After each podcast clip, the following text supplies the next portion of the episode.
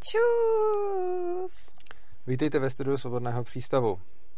Zase jsme pořád doma. Jsme pořád doma s koronou. Hmm. Tereska s koronou bojuje v nemocnici. E, nicméně, ano, přesně tak. Nicméně hmm. teď tady zase nemáme nikoho, kdo by přepínal kamery, takže budeme natáčet na jednu kameru.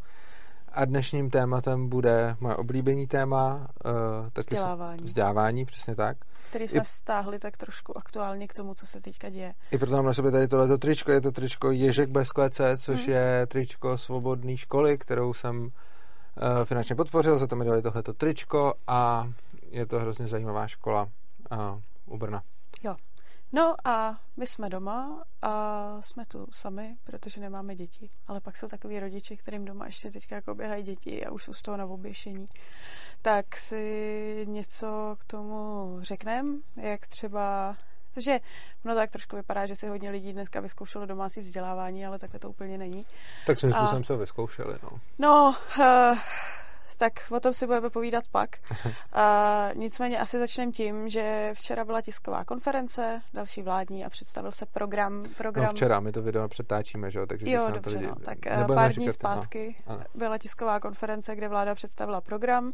Eh, až tohle video vyjde, tak Bůh ví, jestli ještě bude aktuální ten program. A je to o postupném uvolňování restrikcí eh, v rámci, v rámci nějaký té epidemie. A ano, přesně tak. No.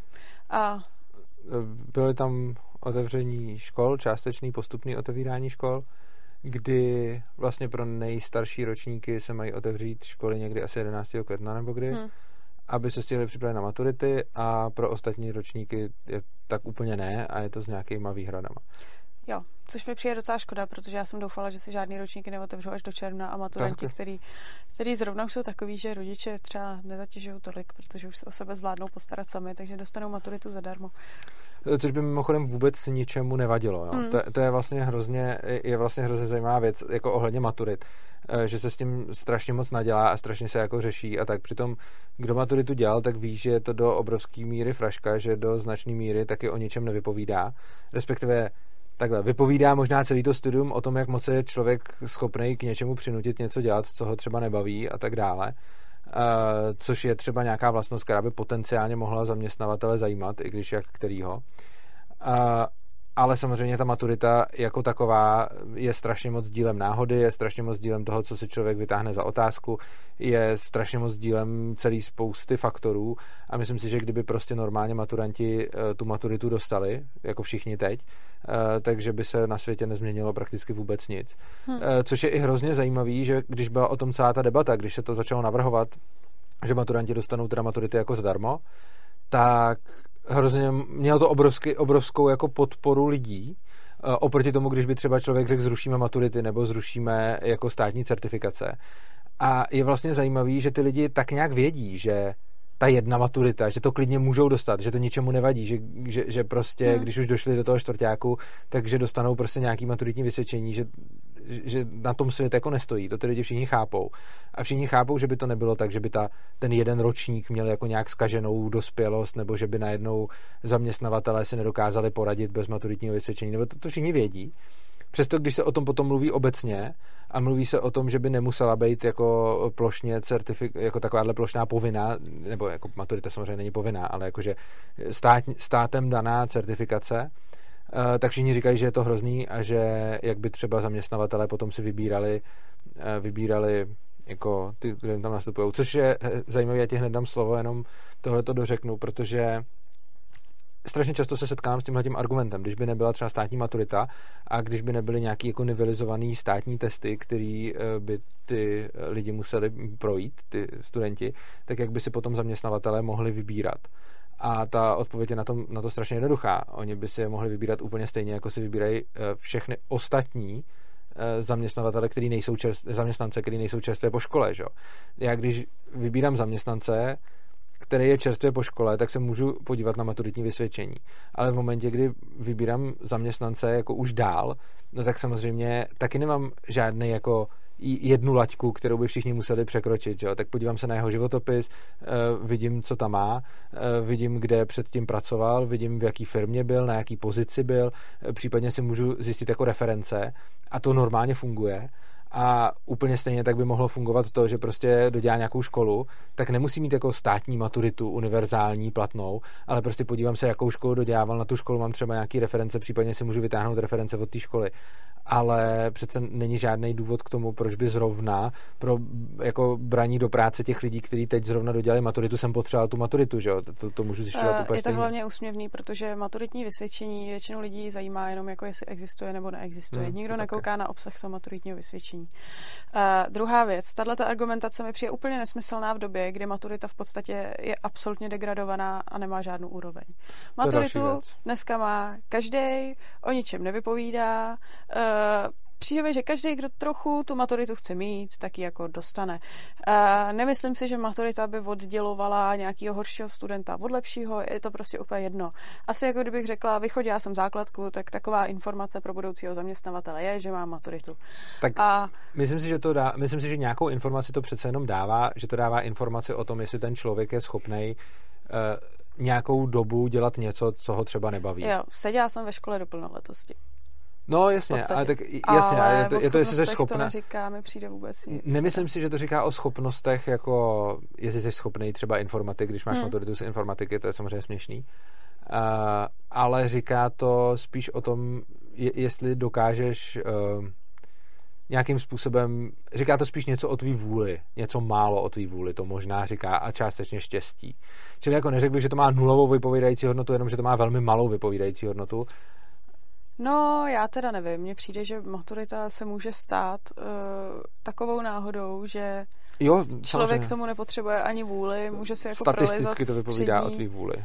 No.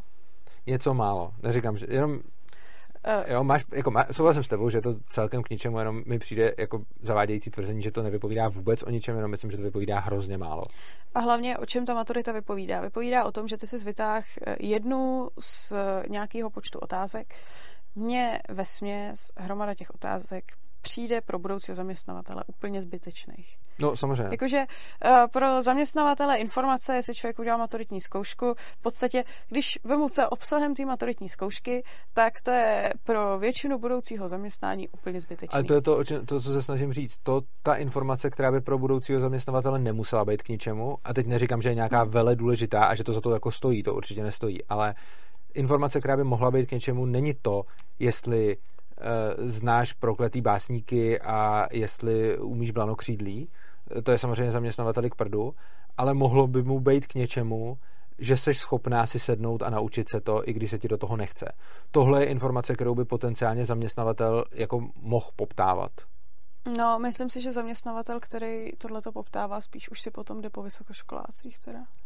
Může, ale nemusí, no. jako, jak říkám, k něčemu to je, hmm. jenom to není moc, jako, není to moc vypovídající a samozřejmě to rozhodně nestojí za tu cenu, jakože když si vezmeme, no. kolik zdrojů časových, lidských, vůbec všech je, je spotřebováno na, na to, aby výstupem bylo maturitní vysvědčení, tak je to jako výsměch, že jo? No hlavně vidět, že protože tak nějak je takový obecný předpoklad, že maturita už je dneska standard, mm-hmm. tak uh, hodně lidí, protože nechce mít jenom ten standard uh, a chce se odlišit, tak jde na vysokou školu. A jdou tam i lidi, kteří by asi, kdyby ta maturita měla nějaký normální význam, tak by na tu vysokou školu nešli.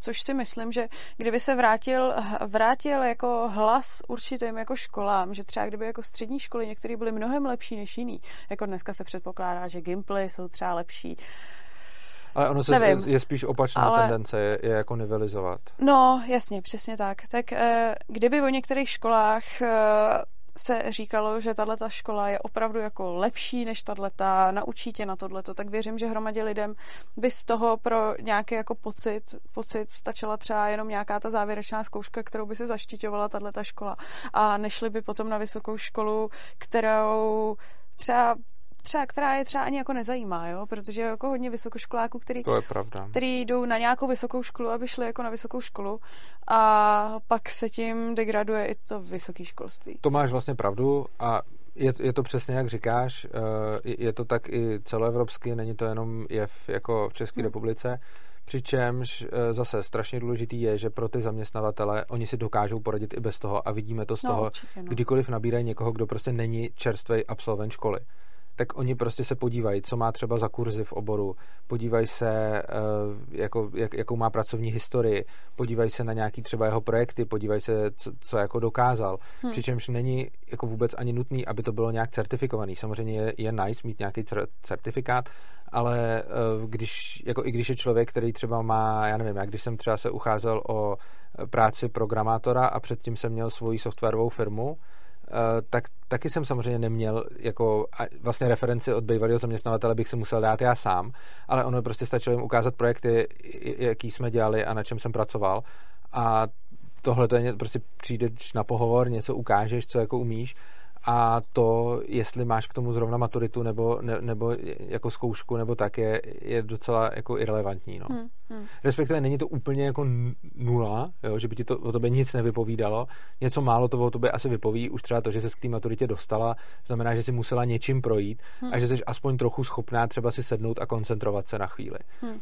Ale jak říkám, to, ta cena za to, která se za to musí platit, a to, to je čas všech těch učitelů, čas všech těch dětí, uh, vůbec o tom se budeme ještě tady dál bavit, jo? nebo všechny ty peníze daňových poplatníků, prostě všechna tahle ta cena, která se za to platí, uh, je strašně vysoká oproti tomu, co to potom dává, protože ty školy jsou potom celý jako zaměření, zaměřený spíš na to hodnocení, uh, než na to učení. Ono se samozřejmě dá učit jako vidíme to ve všech jako kroužcích a vidíme to ve všech jako zájmových aktivitách i potom pro dospělí, kde se buď se učíš pro ten certifikát, anebo se učíš pro to, co z toho dostaneš a ono se to potom jako brutálně odlišuje. Že? A když hmm. je celé to vzdělávání zaměřeno na tu certifikaci a na to hodnocení, tak samozřejmě tím utrpí to vzdělání samotný. Že? No jasně, no. A to je, já bych trochu řekla, i jako obsahem toho, co, eh, co jako žádá ta maturita, že jo? Protože eh, to, že se natrtíš hromady otázek, které mě přijdou jako obsahově pro tvoji budoucnost jako úplně nesmyslný. A ještě si musíš vybrat jako předměty různý, protože je tam nějaký jako povinný jazyk, že jo, teďka uh, český jazyk a cizí jazyk, teďka do toho nějaká jako matematika, že jo, tam přišla jako do, do toho. Když a, ještě neví, jestli je Uh, no, no, no, nebo se o ní jako diskutovalo. To se diskutuje, a pak si k tomu ještě vybíráš nějaký další předměty, tak jako klidně se ti může stát uh, a že děláš maturitu z předmětu, který třeba ani jako vůbec nebudeš potřebovat, hmm. který tě vůbec nezajímá, k ničemu tě jako není. A je to jenom o tom, že se naučíš nějakých těch svých 25-30 otázek, odmluvíš si to tam a, a nazdar. Ano, to máš pravdu. Uh, já jsem třeba říkala, že v tomhle pro mě byla mm, maturita horší než zkoušky na vysoké škole, protože zkoušky na vysoké škole... Ty jako aspoň baví, že jo? Jasně, no. Aspoň se učíš něco, co máš pocit, že jsi mm. jako sám vybral a vidíš v tom smysl.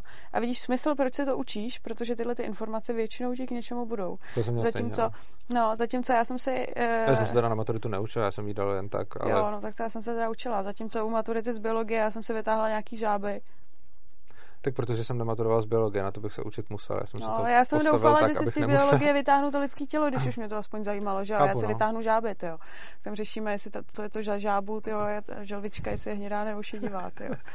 No, takže to bylo takový No ale povídala si o těch, povídala si vlastně o tom koronaviru a o tom domácím vzdělávání si něco začala, jsme z toho odbočili trošku. Uh, jo, no, uh, on jak tady vznikla ta epidemie a zavřely se školy, tak e, se stala nevýdaná věc a to, že nárazově prostě jako e, děti různého věku ze školy se dostaly domů rodičům.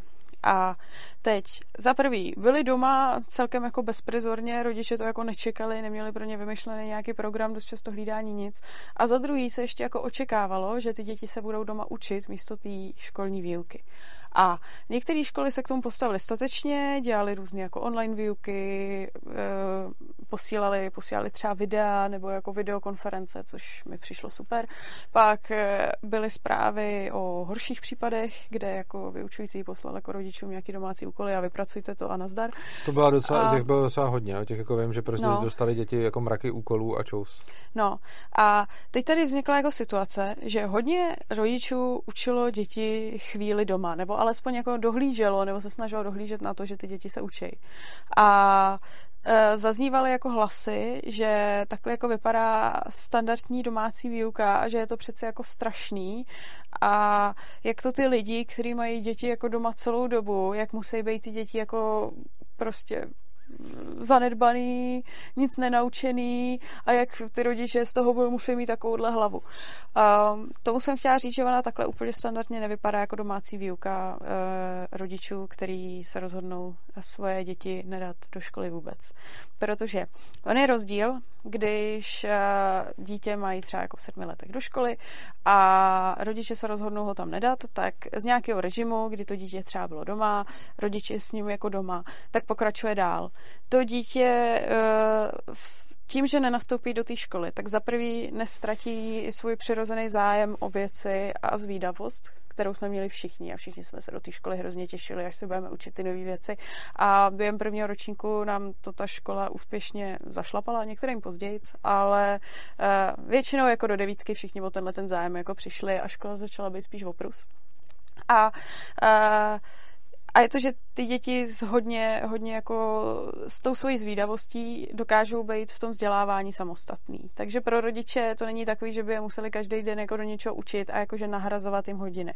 Ono to ve své podstatě takhle ani dost často nevypadá. Jako domácí vzdělávání nevypadá tak, že člověk by se ráno sednul s dítětem a imitoval, imitoval jako hodiny ve škole. To, to bylo jako bylo v tom jedna ruka netleská, takový, taková ta karikatura toho domácího vzdělávání, tak kdy vlastně... To já jsem neviděla. To, to, je takový známý český film a tam si z toho právě dělali jako legraci, že nějaká ženská přesně takhle učila ty děti, že jako by hmm. dělala doma tu školu a že to vlastně měli tam ty jednotlivé hodiny a to všechno. No. Jo, no, tak že... takhle to jako standardně na domácí výuce Jako nevypadá. může to tak vypadat, a, když někdo Dobře, to známe chce, i jednu ale... jako rodinu, nebo já znám jo, já vím, minimálně jednu, kde to takhle vypadá a samozřejmě si to každý udělá jak chce, jo, ale uh, těch rodin známe několik a většinou to takhle nevypadá.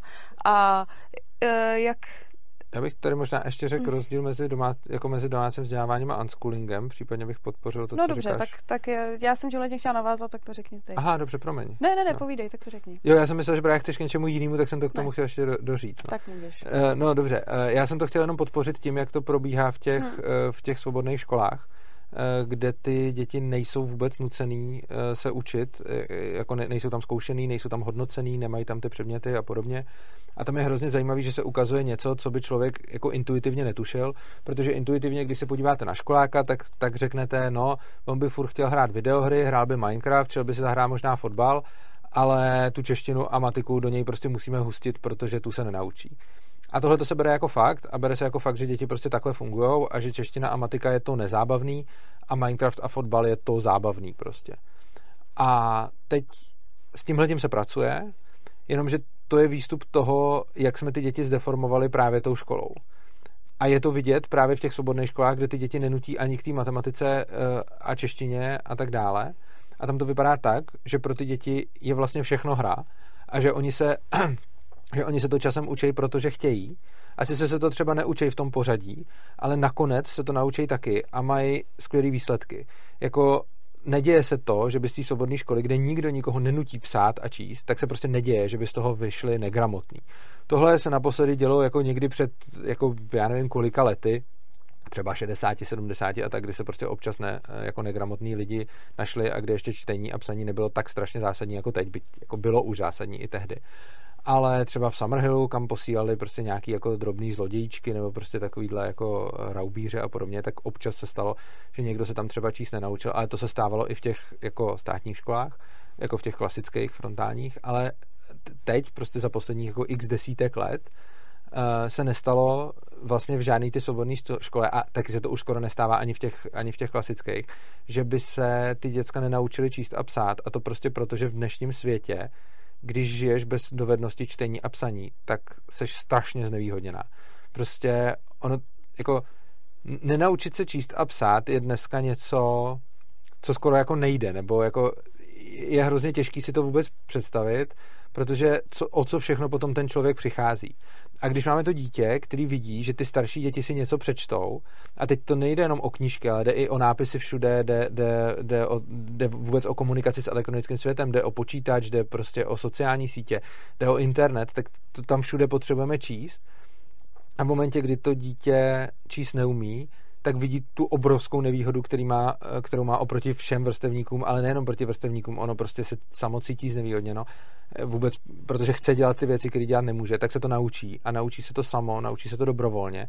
A to je potom strašně zajímavý sledovat, že v těchto těch školách, a pozor, to nejsou nějaký školy, kam chodí jenom nějaký jako top děti, Eh, kde prostě, že, že, že je tam nějaká jenom vybraná jako smetánka. Tam chodí normálně i děti, kteří třeba v normálních školách mají problém, protože mají třeba ADHD a podobně. Takže tyhle ty školy, tyhle svobodné školy, jako je třeba Summerhill, Sudbury a podobně, tak tam se združují ano, jednak děti rodičů, kteří nějakým způsobem hodně dbají na vzdělávání svých dětí a tak je tam dají, ale taky děti rodičů, kteří už byli úplně zoufalí a, a jsou příběhy prostě rodin, kteří třeba se přestěhovali přes půl Evropy do Summerhillu protože jejich dítě nebrali v žádné škole a to dítě tam prostě dělalo bordel, eh, skákalo tam po lavicích při hodině a ty učitelé se s ním nevěděli rady a byl to jako ten problémový.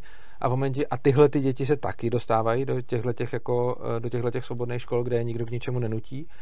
A on prostě, když má ADHD a v normální škole skáče po lavicích, tak tam ho strašně těžko naučíš číst a psát a když, tak ho to naučíš za jako obrovského utrpení protože on nechce jako se učit číst a psát, protože chce poskakovat po lavicích, že jo. Hmm. Oproti tomu Summerhill s ním naloží tak, že ho tam nechá, on si celý den poskakuje a potom, když sám zjistí, že neumí číst a psát a že ho to omezuje, tak o to začne jevit zájem.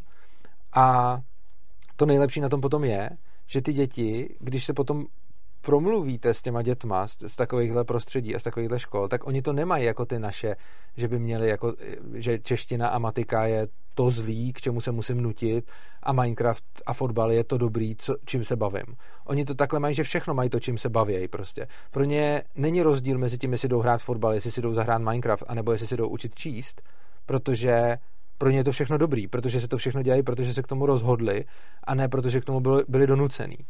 A je skvělé, že to prostě funguje a že za jako desítky let tam odsaď nevylez ani jeden negramotný a nikdy nikoho tam nenutili učit se číst, což je prostě jako geniální argument, jako myslím, jako univerzálně platný argument proti tomu, že prostě není to tak, že když ty děti nenutíme, tak to nedělají.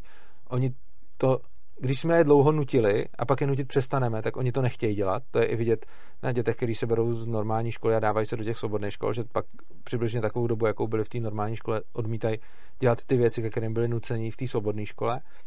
Ale když tam ty děti dáme rovnou a nikdy je nenutíme učit se číst a psát, tak jasně, některý dítě už ho to baví ve čtyřech, některý to začne bavit v sedmi, v osmi, ale všichni se to naučí a nemusí u toho trpět a dělají to přirozeně, protože to baví. A když potom mluvíte s tím dítětem z takovéhle školy, tak pro něj jako hrát si fotbal, hrát počítačovou hru, anebo učit se číst, je to samý. A není to ten oprus, který musí dělat, že jo? No a ještě unschooling si chtěl Jo, promiň, no. Hmm. Nechceš to říct ty teď? Nebo? Ne, no, no dobře, tak, tak rozjel. Okay. No jo, je rozdíl mezi domácím vzděláváním hmm. a unschoolingem.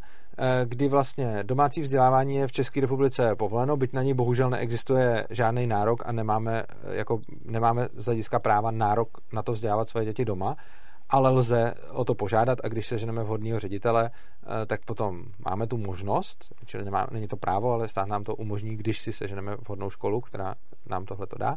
Takže můžeme svoje děti vzdělávat doma za nějakých poměrně striktních podmínek, že ty děti musí chodit potom se přeskušovat a dokazovat, že umí, co umí což bohužel potom nabourává tenhle ten rozvoj, protože v momentě, kdy já musím toho prvňáčka, musím jako ukázat, že se naučí číst a psát, tak tam neprojde, že řeknu, naučí se to příští rok. Jo? A je hrozně zajímavé, že my jako všichni víme, že lidi jsou různý, ale to, že se někdo přirozeně naučí číst a psát ve čtyřech, někdo v pěti, někdo v šesti a někdo třeba v sedmi a někdo v osmi, tak tohle to nebereme. Prostě kdo by se to nenaučil v šesti, tak to hned sociálka zakročí a musí to dítě odebrat, protože je jako špatný, prostě, jo, což je hrozný. A takže domácí vzdělávání v České republice je tímhle tím svázaný, protože tady máme povinnou školní docházku.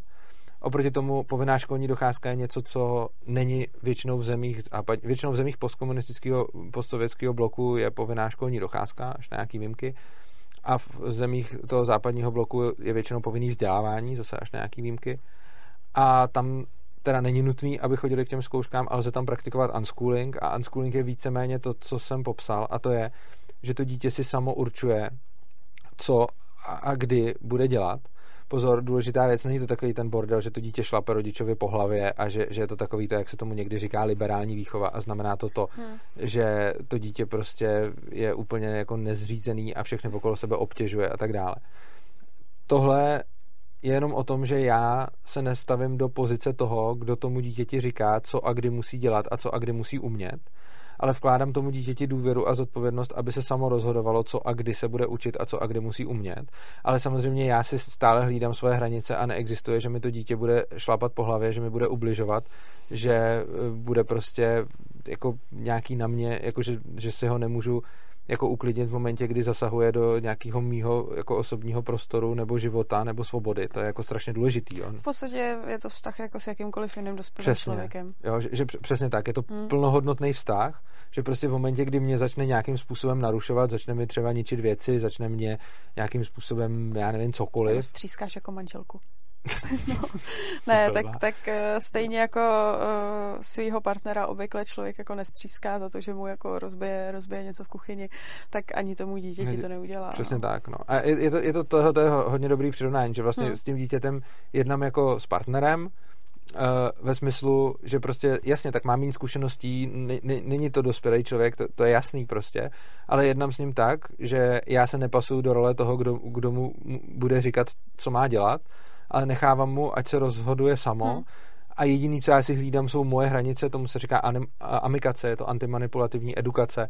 A je to vlastně, že já si hlídám svoje hranice aby, eh, aby mě to, jako nebudu otrokem toho dítěte, nebudu jeho sluhou, nebudu si nechávat líbit úplně všechno, budu si normálně žít, ale nebudu si vůči tomu dítěti dovolovat nic, co bych si nedovolil třeba vůči partnerce. Jasně, no, tak ono je to podobný. Já si myslím, že i jako mezi partnerama vzniká, pokud to nejsou partneři, kteří dělají úplně stejnou práci, nějaká nerovnost v tom, že každý rozumí trošku víc hmm. něčemu jinému a dítě by se dalo říct, že protože je mladší a má méně zkušeností, tak většině věcí věcí rozumí míň, ale stejně jako když partner přijde s nějakým názorem třeba eh, z mýho oboru, tak já do něj nezačnu šouchat a nezačnu vysvětlovat, co si musí myslet a jak je to jinak. Přesně tak. Ale pobavíme se. Ke stolu. Přesně, neposadím ho ke stolu, ale vysvětlíme si to. No.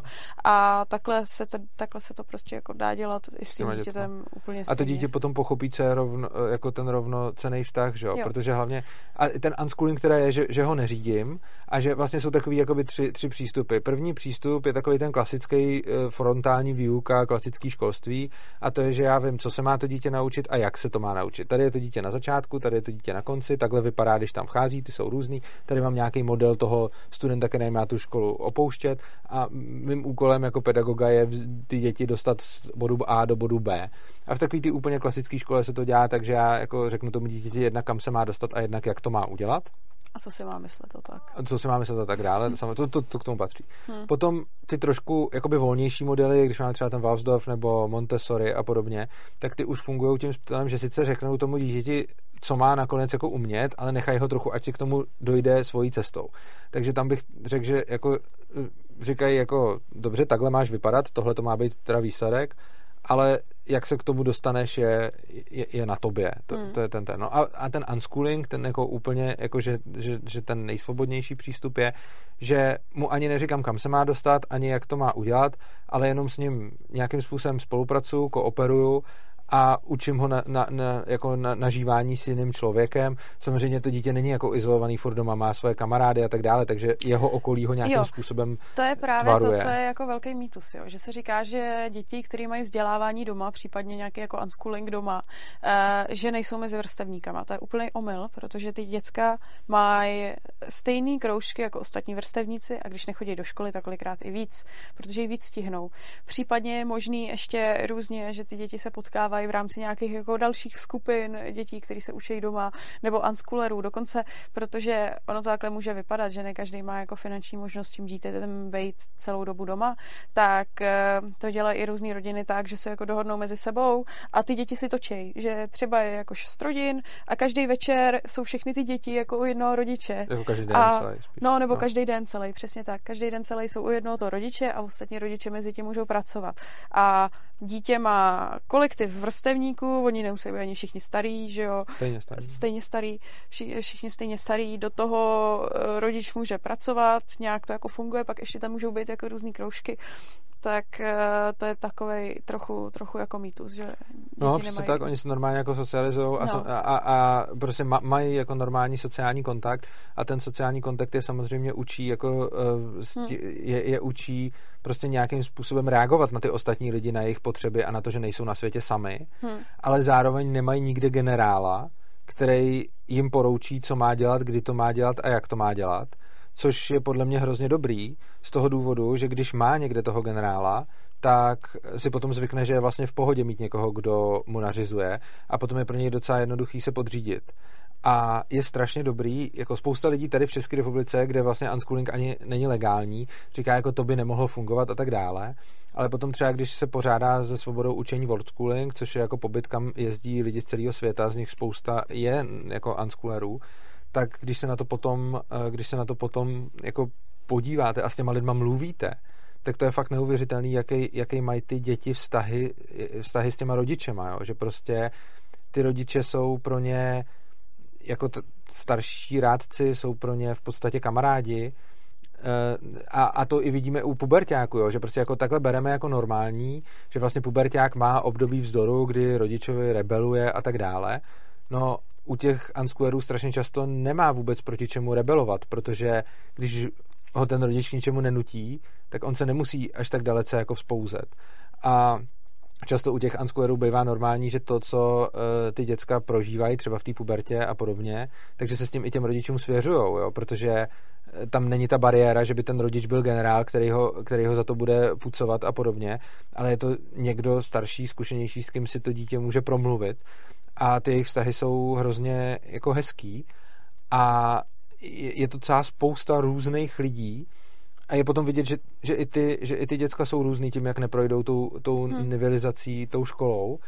A je, je strašně zajímavý s těma lidma potom naživo mluvit, protože ten rozdíl uh, toho unschoolera oproti tomu školákovi strašně moc člověk pozná a pozná to hrozně moc na určitým, zejména klidu těch dětí a toho, že ty děcka ne, nežijou v takovém strachu, mi přijde, a přijde mi, že ten dlouhodobý strach z toho, že neuspěje, z toho, že nebude dobře zhodnocený, z toho, že ho rodiče zjebou, z toho, že bude muset dělat něco, co nechce dělat nebo v čem neuvidí smysl, takže ten strach se na těch lidech projevuje. A když tenhle ten strach z jejich života odstraníme, takže je to na nich potom vidět. A že je vidět, že potom i jejich jako pubertální období a podobně je mnohem jako klidnější, než u těch děcek, který rebelují, protože byli celou dobu jako stavěný do latě. Hmm. Jo. No a já jsem na tohle právě chtěla jako ilustrovat rozdíl, že když jsou děti a rodiče, který eh, do, do školy v podstatě vůbec jako nikdy nejdou a nepřijdou s tou školou do styku. Tak jak jsme si řekli, ty děti nestratí takovou tu přirozenou zvídavost, jsou tak nějak jako víc jako zaběhlí, dělají si ty věci nějak tak jako autonomně po svém. A není potřeba, aby tam ten rodič nad něma stál, hlídal je a dohlížel, co se musí učit denně.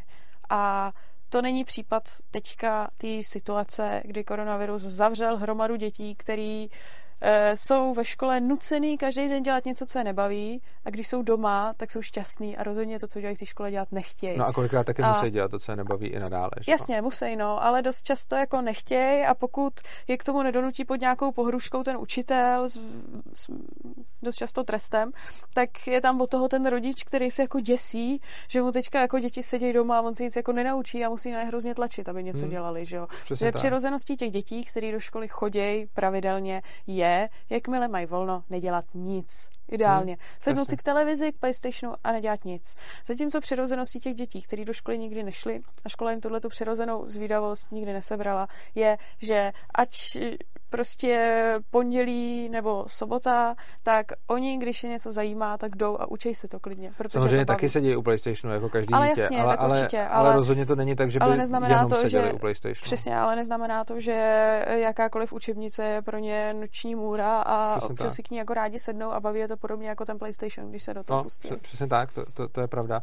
Přičemž je hrozně důležitý i ten vztah jako ten nadřízený a podřízený, kdy vlastně celá řada lidí, i protože si prošla jenom tím nadřízeným a podřízeným vztahem, hmm. tak si potom neumí představit ten rovnocený. Že vlastně ono je, je to klasika, takový to, že když je někdo šikanovaný, tak pak často ten člověk šikanuje, protože si umí představit vlastně jenom ty dvě role. Buď někdo má moc nad ním, nebo on má moc nad někým. Hmm. A často potom ty lidi mají i celý život pocit, že pokud tu moc nemají oni, tak je budou mít ty ostatní nad nima.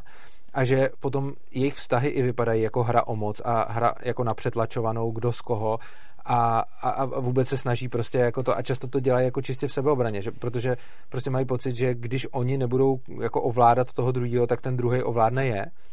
Oproti to, a ono je jasný, protože se to neměli ani kde naučit. Protože hmm. v momentě, kdy rodiče byli direktivní a rodiče je nějakým způsobem jako e, prostě tvarovali, do toho, jaké chtěli mít ty rodiče a ne, nehleděli na to, jak, jak se chtěli vytvarovat ty děti sami, což je prostě důležitý. Ono i to dítě, že se hledá, je prostě důležitý, tak potom uh, tam není prostor pro ten rovnocený vztah a potom ten rovnocený vztah oni hrozně těžko jako hledají potom v průběhu života a často se přehoupnou buď do té role toho, že jsou jako oběti, anebo do té role, že oni jsou ty, kteří se snaží rozkazovat někomu jinému a je pro ně těžký najít ten, ten balans, to, že eh, prostě budou normálně soužívat s tím druhým rovnoceně. Oproti tomu, když je ten vztah rovnocený už od malička, tak to dítě se to může učit. A myslím si, že tohle je mnohem jako důležitější než to, jestli ví, eh, kdy, eh, jako, kdy byl pád římský říše prostě. Jo. Hmm.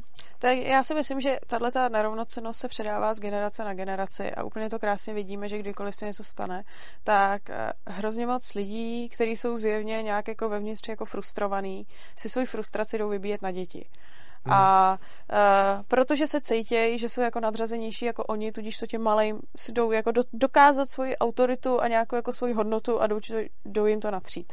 Uh, je to hrozně moc vidět v různých internetových diskuzích, kde uh, dítě udělá něco nestandardního, kolikrát to ani není tak hrozný a sebehne se tam strašně moc dospělých, kteří se úplně jako hřejou nad tím, jak tam jdou napsat, že je to smrad a že by to střískali. A to je jenom prostě o tom, jak oni si tím dodávají tu autoritu jako svojí, jak by to tomu dítěti prostě jako natřeli, protože oni jsou v něm vlastně v pozici toho nadřazení. Je fakt, že když něco provede dítě, tak je strašně často reakce, že by ho střískali a když provede něco dospělý, tak je ta reakce méně, protože je v naší hmm. společnosti tak nějak běžný, eh, že střískat dítě je, somehow v pohodě, což je zajímavý, to, to je prostě takový paradigma, stejně jako bylo dřív, jako že střískat ženskou je v pohodě. Když se ptali, to jsou ty noviny, eh, to, ten, ta fotka z těch novin, co teď občas koluje po internetu z nějakých amerických z roku prostě 100 let zpátky, kde se ptali jako lidí, jestli fyzicky trestat ženu nebo ne.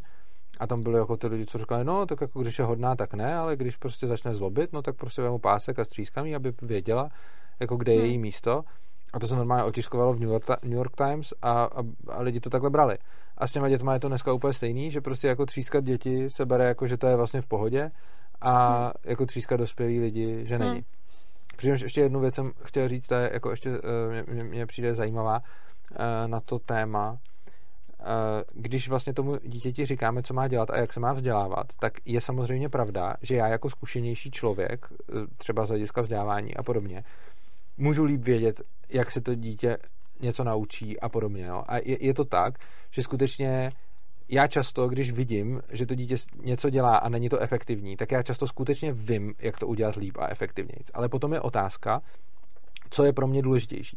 Jestli je pro mě důležitější to, když, aby to dítě dělalo efektivním způsobem, já nevím, učilo se anglicky, a jestli je pro mě důležitější to, kolik anglických slovíček to dítě umí a jak moc dobře se domluví anglicky. A já vůbec neříkám, že to není důležitý. Je samozřejmě velice důležitý jako mluvit dobře anglicky. Ale to, to co je na druhý miscevách a co spousta lidí nevidí, je, jestli je důležitější to, aby to dítě vzalo samo zodpovědnost za svoje vzdělávání. Aby samo přijalo zodpovědnost za svůj život. A to je podle mě ještě důležitější, než jakýkoliv jako skill a dovednost, kterou se to dítě uh, do, dokáže naučit a myslím si, že je hrozně jako přijde mi škoda, když lidi často zdůrazňují přesně ty dovednosti konkrétní, které se to dítě má naučit. A tam je pravda, že pokud jdeme jenom po těch konkrétních dovednostech, tak v tu chvíli často se vyplatí jako převzít kontrolu a donutit to dítě dělat to nějak, protože já vím třeba, že to dělá neefektivně. A vím, že znám efektivnější způsob. Na druhou stranu to, že si to dítě k tomu samo dojde, nebo že mu to poradím a nakonec ho k tomu přesvědčím a tak dále, tak to v něm vyvolá ten způsob, že má zodpovědnost za svůj život a zodpovědnost za svý vzdělání. A to je přesně to, když se mě někdo ptal uh, v nějaký, já jsem měl nějakou uh, jako přednášku a tam se mě někdo zeptal, no a co když dítě v šesti letech chce jít na nějakou jako základku a já vím, že jsou dvě základky v okolí a jedna z nich je prostě lepší a ta druhá z nich je prostě horší, jako objektivně, a to dítě prostě chce jít na tu horší. A jako povolím mu to nebo ne? A já říkám, no samozřejmě mu to povolím, a to z toho důvodu, že pro mě je daleko cenější ten fakt, že to dítě žije v reálném prostředí, přebírá zodpovědnost za svůj život uh, a dělá svoje rozhodnutí, za kterým si stojí. Samozřejmě nemyslím rozmar, kdy jednou řekne, chci jít na tuhle školu a zítra už o tom neví. Mluvím dlouhodobě, že to dítě mi dlouhodobě říká x měsíců, já chci jít na tuhle tu školu. Klidně z důvodu, který bychom považovali za hloupej, typu, že tam bude kamarád, nebo, nebo já nevím, se mu líbí ta budova, nebo prostě cokoliv takového.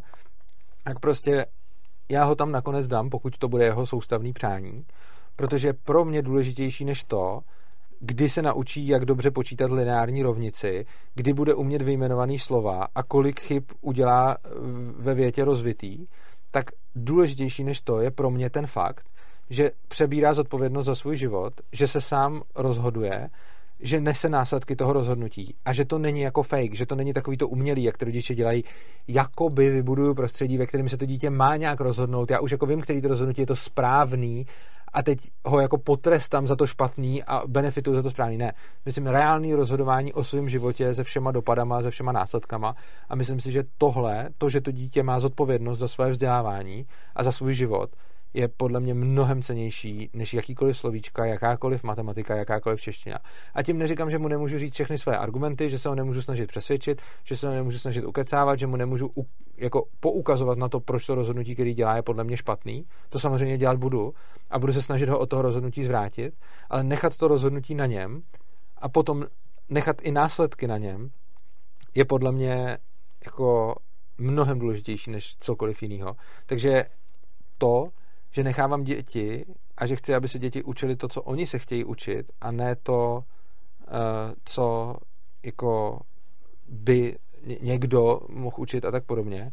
A já už jsem jako tři děti vychoval, takže prostě už jsem jako stál před tímhle tím jako dilematem, kdy jsem prostě řešil jako co a jak a, a, a co nutit a nenutit a tak dále. Tak prostě tady vidím jako strašně, tady prostě vždycky volím eh, tu cestu prostě mm, ať má tu zodpovědnost, ať rozhoduje o svém životě, ať se ať co nejdřív pozná svět, jaký je, protože to je pro mě důležitější než to, jaký formální vzdělání bude mít. A i kdyby to mělo znamenat odklad školy o rok, i kdyby to mělo znamenat, uh, že z něčeho propadne, i kdyby to mělo znamenat, že, bude, uh, že nebude umět pořádně gramatiku, i kdyby to mělo znamenat jakýkoliv takovýhle jako důsledky, tak si myslím, že pro člověka je, je to moje jako vnitřní přesvědčení, naučit se nést zodpovědnost sám za sebe je podle mě mnohem důležitější cesta ke štěstí, prosperitě a dobrýmu životu, než jakákoliv encyklopedická znalost, kterou to, to dítě případně může získat a nezíská, nebo jakýkoliv diplom či certifikát, který může získat a nezíská. Čili tohle je takový můj jako hlavní důvod. No a já asi nemám co k tomu dodat. Fakt? Hmm? Takže budu mluvit dál já. No a tak povídej, o čem? No tak já mám ty, no tak povídej. To hlavní téma, proč nás napadlo točit tohleto video, šo? Nebo no, mě, proč to napadlo. Tak začni. A ty nemáš fakt co říct? Ne, k tomuhle ne, k tomuhle A tak řekni cokoliv jiného, ať se střídám. Povídej. Ne. Dobře. Já chci říct to, proč jsme vlastně, a tak mi do toho aspoň vstupuje, to není moc monotónní. Hmm. Já chci říct to, Uh, jak mě napadlo tohleto téma. Když teda pomenu, že je to moje oblíbené téma, že o něm mluvím pořád, že je to to, o čem přednáším skoro nejčastěji a o čem, k čemu se neustále vracím, protože vzdělávání je pro mě jako něco, z čeho čerpám asi nejvíc životního štěstí. Je to pro mě strašně blízký téma. Je to pro mě svým způsobem nějaký docela intimní proces, jako učení se. A, a i proto jsem ve svobodě učení a proto se prostě nejvíc hlediska ANKAPu a bezstátní společnosti zabývám právě tímhle. Tak dneska ráno jsem si přečet komentář eh, ke svý jedný z přednášek právě o volnotržním školství a někdo psal, tahle ta přednáška je pro mě, jako někdo, kdo zjevně kouká na moje hmm. přednášky, tak psal, tahle ta přednáška je pro mě jako velkým zklamáním a myslím si, že děti by měly mít nějakou jako základní školu povinnou a že jim nemůžeme nechat jenom tak prostor a řekl mi argument, který mi říká celá spousta lidí a já bych se jim tady chtěl zabývat. A on říkal, představ si, že máš teda, nemáš povinnou školní docházku, a rodič může svoje dítě vzdělávat, jak on sám chce. A představ si, že třeba rodič je zemědělec, uh, umí nějak tak číst a psát, aby se jako jenom tak nějak domluvil, aby si nakoupil a aby prostě si objednal zboží nebo něco prodal. Umí tak nějak počítat s kalkulačkou, aby si prostě spočítal peníze a finance, ale není to nějaký vzdělanec a není to nějaký prostě osvícený, osvícený člověk a tenhle ten člověk uh, má dítě a on ho vede ve své nejlepší jako víře k tomu, co on považuje za důležitý. což znamená, že tenhle ten zemědělec naučí to dítě, jako jak dělat s krávama a s prasatama, naučí ho prostě kydat hnůj, naučí ho jezdit s traktorem, naučí ho všechny tyhle ty věci, ale co se týče čtení a psaní, tak to u nich v rodině stejně nikdo nikdy moc nezdůrazňoval, co se týče nějaký matematiky, tak taky ne. A potom ve výsledku tomuhle tomu dítěti vlastně úplně uzavře jako určitý svět, protože to dítě je víceméně jako odsouzený k tomu, Eh, že bude taky celý život farmářem a že se nikdy nic jako více naučí a že ten rodič a samozřejmě tenhle ten argument slychám v různých jako obměnách, jo? někdo to řekne takhle s farmářem, někdo zase řekne, že hmm. ten rodič by na to svý dítě spíš kašlal, nebo že často lidi říkají jako většinou ty skvěle diskutuju, u nás v rodině je samozřejmě vzdělání jako velká, jako velká hodnota, takže ten rodič vede, ale co když máš rodiče, který nemá to vzdělání jako takovou hodnotu a to dítě potom potřebuje školu, protože jinak je odsouzeno k něčemu. A na tohleto já si myslím, napřed bych chtěl jenom předeslat, že není úplně pravda, že by, uh, že by to dítě potom bylo jako odsouzeno, jo? protože ono záleží taky, co to bude za dítě. Pokud to bude dítě, který bude svou povahou víceméně jako ten rodič, nebo aspoň podobně, nebo mu to nebude nějak strašně vadit, Eh, tak hold bude taky zemědělec, ale pokud to dítě bude povahou úplně jako nekompatibilní a ty věci ho budou extrémně nebavit a naopak si bude chtít číst, no tak jako ono vždycky někde najdeš nějakou knížku, vždycky někde najdeš nějaký internet, vždycky někde najdeš nějaký počítač, vždycky někde najdeš nějakého spolužáka, nebo tak spolužáka ne, když nechodíš do školy, ale nějakého kamaráda, který má něco, že jo? Takže prostě v momentě, kdy je ti to jakoby jedno, tak je pravděpodobný ano, že se staneš tím zemědělcem, ale není to jako, že jsi odsouzený, protože pokud eh, seš vlastně jako někdo, kdo jako má svoje vlohy a talenty namířený někam úplně jinam, tak se stejně najdeš, jo? že stejně prostě hold na tebe bude otec řvát, eh, že furt sedíš u těch knížek místo, aby si šel kydat hnůj, ale nějakým způsobem se najdeš. A teď ta důležitá věc. Eh, ano, je pravda, že se může stát, že potom někdo, kdo by mohl mít velký talent třeba na jazyky nebo na něco takového, se stane zemědělcem, protože jeho otec byl zemědělcem a jeho děda byl zemědělcem. A může se stát, že, že se jim vlastně stane, protože mu nic jiného nebylo ukázáno hmm. a, a neměl žádné jiné možnosti. Na druhou stranu, jako argumentovat takovýmhle příběhem je strašně ošemetný, protože pokud se bavíme o celospolečenských změnách, tak argumentem proti tomu nemůže být jako jeden lidský příběh. Jo, protože je jasný, že ať uděláme jakoukoliv změnu, hmm. tak, uh, tak budou nějaký lidi, kterým se stane něco, co by se jinak nestalo. Jo. Ale hlavně, když už bychom vzali, že argumentem bude jeden lidský příběh, řekněme, že to nebude jeden příběh, ale že, že se bavíme o nějakém archetypu.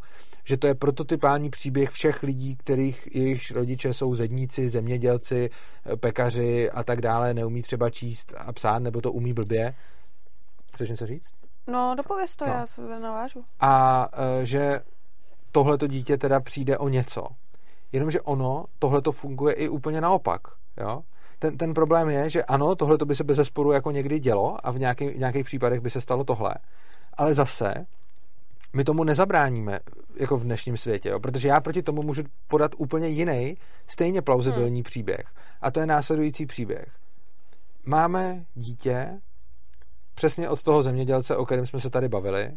A je to dítě, který je, má rádo venek, má rádo pole, má rádo ty zvířata, rádo jezdí s traktorem po poli a absolutně ho nezajímá čtení, psaní a matematika. Stejně na to nemá moc buňky, není na to moc nadaný, ani ho to nebaví, takže mu to nikdy pořádně nešlo. A to dítě buď necháme tomu otci zemědělci, a necháme ho tam, aby tam vyrůstalo v prostředí, který se mu líbí, v prostředí, který má rádo a v prostředí, kde není nikým hodnoceno a v prostředí, kde je dobrým zemědělcem a kde už od malička je hrdý na to, že v deseti letech pomáhá otci se slepicema a ve dvanácti s krávama a už ve třinácti, ve čtrnácti jezdí s traktorem, protože je to bezstátní společnost, kde na to nepotřebuje řidičák.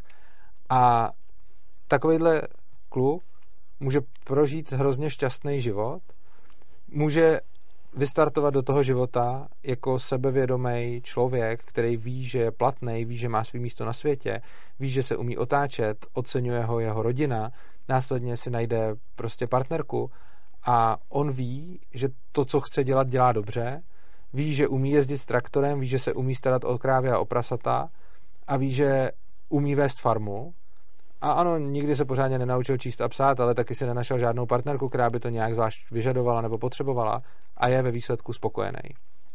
Stejného kluka můžeme vzít a dát do školy. Stejného kluka vezmeme od toho otce na té farmě a dáme ho do školy. On moc neumí číst, moc neumí psát, moc neumí počítat a ani na to nemá moc buňky a hlavně ho to ani nebaví.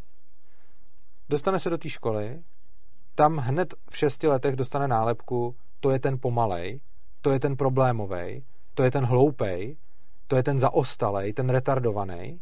A tak se k němu budou chovat spolužáci, tak se k němu budou chovat učitelé. A tenhle ten člověk místo toho, aby žil na té farmě, kde by budoval svoje zdraví sebevědomí, spokojenost a to, že se na sebe může spolehnout a nějaký vztah sám se sebou, je na 8 hodin denně zavřený do prostředí, ve kterém podle tamních měřítek objektivně je outsider. Je, protože tam nikdo neřeší to, jak dobře to umí s krávou a s prasetem a s traktorem. Tam se řeší to, jak umí vyjmenovaný slova, jak umí sčítat a násobit a jak umí řešit slovní úlohy. A když ho postavíme před tuhle tu metriku a před tohleto hodnocení a ještě mu krásně dáme ty pětky, že jo, tak se to naprosto nezbytně podepíše na jeho sebevědomí. A je to člověk, který od 6 do 15 let, kdy se tvoří jeho osobnost a kdy se učí spolehat sám na sebe a kdy buduje svoji sebehodnotu, tak od 6 do 15 let je mu 8 hodin denně ukazováno, že je méně cený, že je neschopný, že není tak dobrý jako ostatní, je s nima neustále porovnávaný, neustále hodnocený a často se dočká třeba šikany. Takovýhle člověk pak opustí tu školu, je nasraný, zapšklej, zakomplexovaný, nesebevědomý, pak si ani nenajde tu partnerku, kterou by se našel, protože taho takhle nesebevědomího nechce. A následně ve 30 spáchá sebevraždu, protože už ho to nebaví. To jsem samozřejmě trochu přehnal s tou sebevraždou. Na druhou stranu je to ten samý příběh z druhé strany. A takových lidí je celá řada, který kdyby nebyli nucený do té školy, tak by měli zdravý sebevědomí a třeba by neuměli tak dobře češtinu nebo matiku, nebo by měli nějaký jako mezery ve vzdělání, ale dělali by něco, co je prostě baví, nebo třeba nebaví, ale nebylo by nutně vystavený tomu, že jsou neustále hodnocený, srovnávaný a že vyrůstají jako ty outsideri, ty méně schopný, ty neschopný, ty hloupí prostě. A o co nám jde? Jde nám o to, aby ty lidi uměli násobilku a pracovali nutně v kanclu? A nebo nám jde o to, aby ty lidi byli šťastní? Pokud nám jde o to, aby uměli násobilku a pracovali v kanclu, pak ano, škola je cestou k tomu. Pokud nám jde o to, aby byli šťastní, pak neexistuje jednotný recept na štěstí. A rozhodně není pravda, že víc lidí ke štěstí dostaneme tak, že je naženeme do škol, než tím, že je do škol nenaženeme. Protože když jim necháme když, když jim řekneme povinně všichni musíte do těch škol, tak se rozhodně stane, že celá spousta těchto lidí, kteří by třeba byli prostě manuálně zruční, šikovní nebo by je něco bavilo, jsou denodenně ponižovaný, protože ten systém je tak postavený, to hodnocení je tak jako udělaný, ty učitelé jsou unavený prostě, jsou denodenně ponižovaný a jim ukazováno, jsi neschopný, nemáš na to, neumíš to, všichni okolo tebe jsou lepší a oni si nemůžou vybrat a tyhle ty lidi tím prostě nutně projdou. Úplně stejně tak, kdybychom to udělali naopak a všechny jsme zase nutili chodit ke kravám a jezdit s tím traktorem, tak by to mělo úplně stejně naopak negativní následky. Jo? A to, to bychom mohli ten samý argument použít teď, že řekneme jako dobře, ale co když teď ty lidi jako, když teda je špatně farmář, který jeho dítě se nedostane do školy, tak co teď jako? Máš rodiče účetní, který čtou a chodí na operu a nikdy v životě nejdou do přírody a to dítě teda dáme do školy, kde je zase čte a, a učí se a nikdy ne, není ve, s těma zvířatama a nikdy není s tou přírodou a podobně, tak tenhle ten argument je přece úplně stejný jako ten argument, proč, proč by ten farmář měl chodit do té školy, tak v tom případě, pokud by, teda jsme jako fakt konzistentní a, chcem, a opravdu nám o to jde a nechceme jenom hájit školu, tak bychom teda měli říct, že každý, kdo je syn lidí, kteří jsou třeba umělci, tak by teda měl chodit kydat hnůj, aby se taky dostal do styku s tím druhým, protože já v tom jako nevidím úplně jako a mně hlavně přijde, že když řekneš jako farmář uh, jehož dítě, který nepůjde do školy jako farmářem, tak je tam automaticky hodnotící prvek toho, že je, špat, že je to špatně. No já přijde, myslím, že ne. Uh, já si myslím, že ty lidi to tak myslí. Že skončit jako farmář je špatně. Mně přijde, že v dnešní společnosti je dost častý, že dva vzdělaní rodiče, právníci, případně lékaři, svoje dítě od začátku vychovávají k tomu, že jednou to bude lékař nebo právník. A, a to se bere jako v pořádku. A to se bere jako naprosto v pořádku. Jako. Ano. Ty lidi po 26 letech, po tom, co vystudují školu, někdy to ani nedodělají, zjistí, že vlastně jako dělají něco, co vůbec nikdy dělat nechtěli. Jenom protože od začátku od svých vzdělaných rodičů jsou jako drcený do toho, že půjdou na ten Gimple, pak půjdou na tu vysokou školu a budou to právníci. Eh, v případě eh, právníků můžou převzít i nějakou jako právnickou agenturu, jako firmu, že jo, nebo tady jako lékař převezme ordinaci a to dítě se na to připravuje. A přijde, že my řekneme, ten člověk by skončil jako farmář a to je jako, už jako nám říká, že tam něco jako nehraje, ale to, že dítě dvou lékařů skončí jako lékař, to všem je hrozně hezký, protože je vzdělaný. To, je, to, máš, to máš určitě no. pravdu. Já teda jenom dodám k tomu, že ten, co mi psal ten komentář, to jo. podle mě takhle nemyslel. Uh, jo, já, on, ale já máš pravdu, chápu, máš pravdu, ale... že tohle to je velice častý, mě to vůbec nenapadlo, no. ale máš pravdu, tohle to tak bejvá, protože nikdo neargumentuje tím, jako co když dva právníci budou mít taky právníka, ale argumentuje se, co když dva dělníci budou mít dělníka, jako že to něco no, špatného. no ale ten, ten, eh, ten člověk argumentoval něčím trošku jiným. On argumentoval tím, že to dítě nebude mít příležitost, že přijde o nějaký příležitosti. Což já si teda myslím, že člověk, který stráví 6 let jako na medicíně docela usilovným studiem, pak z ní vypadne a zjistí, že to nechce dělat, tak teda taky, jako přijde, taky přišel přes, o hodně přesně to je ono. Jako... To je přesně to, co chci říct, že, že ať děláme cokoliv, tak přijdeme o příležitosti. Hmm. A když jsme uh, jako uh, děti farmáře, tak, tak prostě jsme na té farmě a můžeme, když nás nikdo nedonutí chodit do školy, přijít o příležitost prostě toho trávit spoustu času v knihovně nebo, nebo v knížkách. Oproti tomu, když jsme děti jako právníků, tak zase můžeme uh, přijít o příležitost uh, jako vyrůstat mezi kravičkama. Jasně, no. A vždycky přijdeme o nějaký příležitosti. No. A já si myslím právě z toho důvodu, že je nejlepší nenutit nikomu jo. nic, protože tam se potom stane to, že prostě někteří lidi tomu tlaku rodičů podlehnou, ale čím víc seš jiná, čím víc uh, tomu tlaku, či, čím víc tě, jakože prostě třeba když bys byla napůl právník, napůl farmář, tak nějak bys měla ráda sice tu přírodu, zvířata, ale zároveň bys měla ráda i, i ty knížky a tak, tak je hodně pravděpodobný, že když bude tvůj otec farmář, budeš farmářem, když bude právník, budeš právníkem, jakože se ta hmm. pravděpodobnost prostě zvyšuje. Ale když ti to jako hodně proti srsti, tak se tomu vzepřeš. Nebo ne každý, ale je, zvyšuje, čím více ti to proti srsti, tím více zvyšuje šance, že se tomu vzepřeš. Takže v momentě, kdy jsi farmář, eh, kdy máš otce farmáře, on to chce ti předat farmu a ty to ale bytostně nesnášíš, tak je mnohem větší šance, že se vzepřeš, než když ne. A to samý platí hmm. o doktorovi, že když máš rodiče s ordinací, tak on ti to chce předat a ty prostě, když jako vidíš, že tohle to fakt ne, tak se prostě vzepřeš, když je to hodně velký problém. Jenomže, když máš tu povinnou školu, tak tam zabraňuješ určitý té skupině lidí se vzepřít, jo? Hmm. protože ten, kdo by jako nebyl dělaný na to, že, že prostě bude sedět ve škole, ale radši by jezdil na tom traktoru, tak se vzepřít moc nemůže, protože i když by ty rodiče s ním v tom kooperovali, tak pokud by do té školy moc nechodil a moc jezdil na tom traktoru, tak ho prostě ta sociálka vezme a, a donutí ho. Jo? Jasně, no. Co, což, je, což je jako obrovský problém. A já tady rozhodně neříkám, jako, že bych nedopřával lidem vzdělání. Já chci dopřát úplně všem vzdělání, ale nechci ho nikomu nutit. Hmm. Jo? Eh, ještě mě k tomu napadlo, ono strašně záleží na podmínkách toho jakože farmáře a toho jeho budoucího dítěte, jo, protože uh, něco jiného je farmář, který na tom je jako relativně dobře, má svoji obrovskou farmu, několik koní, kráv, že jo, a z dítěte, když by se stal taky farmář, tak si myslím, že je to jako docela v pohodě. Na druhou stranu, když je jako farmář, který dře, bídu, snouzí, tak je na dost jako několika pr- nebo několika, je jako dokázáno, že oni dost často ty rodiče to tak jako nenechají, protože když se má jako špatně v tom životě, tak pro své děti chci něco jako lepšího. Jo, často ten, a... kdo není spokojený s tím, co má, tak chce pro své dítě něco jiného. Přesně tak, no, což je vidět právě třeba na těch, na těch dětech jako v Indii, který tam sice jako mají povinnou školní docházku, která ale jako není úplně funkční.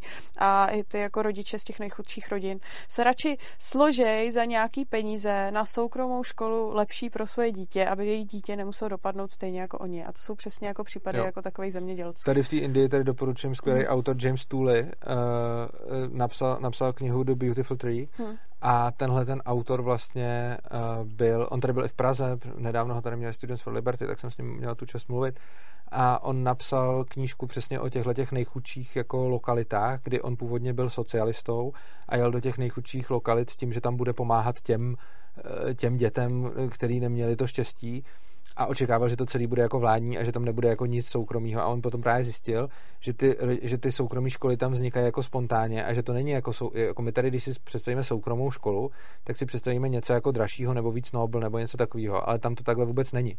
Tam jsou jako hrozný státní školy, které jsou ve strašném stavu v té Indii a tak ty rodiče kašlou na povinnou školní docházku, do, do té školy ho nedávají a dávají ho do soukromých škol, který vůbec ani nemají ten certifikát, vůbec ne, nejsou nijak zaregistrovaný jako školy, což znamená, že teoreticky je to jako celý illegal a ty, ty děti jako nechodí do školy oficiálně, ale ve skutečnosti chodí někam, kde oni jsou strašně levní potom ty školy, protože to, to jsou jako úplně nízkonákladovky, že se na ně v podstatě ty rodiče jako skládají. Hmm. A ten Tuli právě, když tam přijel, tak viděl a tohle to stejný viděl v Indii, tohle to stejný viděl v Africe, tohle to stejný viděl prostě jako v úplně jako těch nejchudších koncích města, kde prostě byli lidi v nějakých slamech, kde prostě jako bydleli u nějaký močůvky, prostě jo, říká, že to byly jako takový, jako že se tam jako hygienicky vůbec bál jako fungovat s těma lidma, že, že to bylo jako strašný ty podmínky, ve kterých žili. A že on si ze začátku myslel, když tam přijel, že tyhle ty školy jsou nějaký dotovaný prostě, jo, že prostě, protože on dal za tu školu, já nevím, dolar za týden, jo, tak chudý int, a teď jako ten si říkal, jo, to bude dotovaný nějakou neziskovkou nebo nějakým státem nebo vodněkuť nebo nějakou charitou. No a potom vlastně, když se jich začal ptát, těch lidí, říká, ty školy jsou tam strašně běžný, že jsou jako na každém rohu v tom slamu je taková škola. A on se jich potom ptá, jako je, jak to teda je, jak to vychází. A on říká, no, prostě máme tady jako 50 dětí, každý dá týdně dolar, prostě, tak to máme už 50 dolarů, to už, to už tam jako v tom slamu je to, to hodně peněz, no, tak z toho vyjdeme.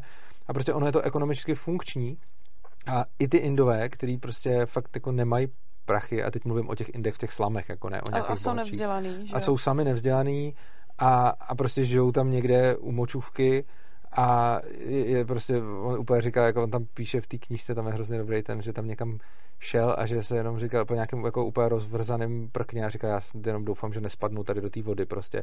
Říká, jako tam jednou spadnu a už, už, už budu na věky prostě hnusnej a pak tam viděl někoho, jak si tam pere v tom prádlo prostě. A, hmm. že prostě jako takovýhle podmínky a oni tam prostě fungují, funguje tam volný trh, nefunguje tam stát, protože ty státní školy tam úplně selhávají a ty, děti, ty rodiče radši platí aspoň ten dolar týdně uh, tomu děcku, aby hmm. prostě chodilo do nějaké školy, kde se aspoň něco naučí a ty rodiče a se to prostě zorganizují. No, no přesně tak, hmm. no.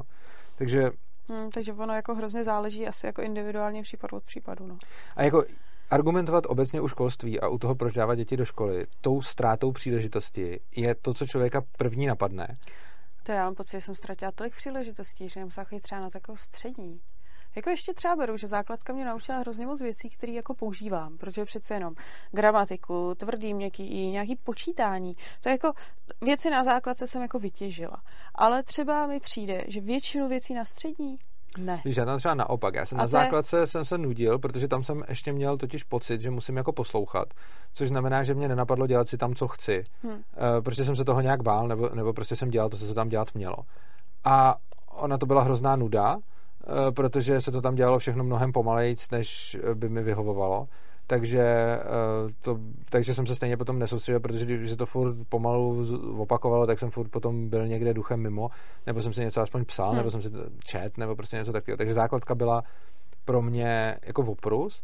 A potom Gimple, no tam, to bylo, tam už jsem nějak pochopil, že nebudu dělat to, co po mně chtějí, takže jsem tam celou dobu hrál dračí doupě, což mi dalo strašně moc do života, mnohem víc než ta škola. No jasně, ale pořád si tam do té školy musel chodit, jo, psát nějaký testy no, a dělat nějaké jako věci a to je pořád jako ztráta času. Jasně, ale zase jsem tam chodil s těma spolužáky, no, s těma jsem hrál ten dračák. No jo, ale tak to jste se mohli vydat jinde, že Mohli, ale jakože já si třeba na Gimple nestěžuju, protože t- já jsem se na to jako hodně vykašlal a tím pádem vlastně takhle. Pro mě Gimple byl super a hodně mi dal proto, že jsem přestal poslouchat pokynů učitelů, což jsem dělal na základce a byl to hmm. oprus a bylo to jako základka byl neuvěřitelně neefektivně strávený čas, kdy místo toho, abych se nějakou věc učil hodinu a potom měl čtyři hodiny času, jsem se jí prostě učil pět hodin. Hmm. Což bylo ubíjející. Měl jsem tam sice furt jedničky, ale bylo to naprosto ubíjející a frustrující.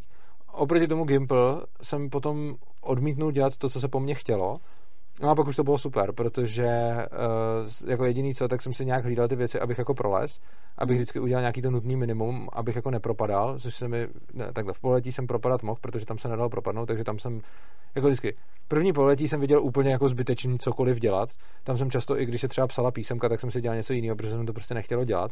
No a potom druhý poletí prostě bylo vždycky důležitý nepropadnout, takže jsem se to vždycky vytáhl ty čtyřky, abych nemusel potom na reparát.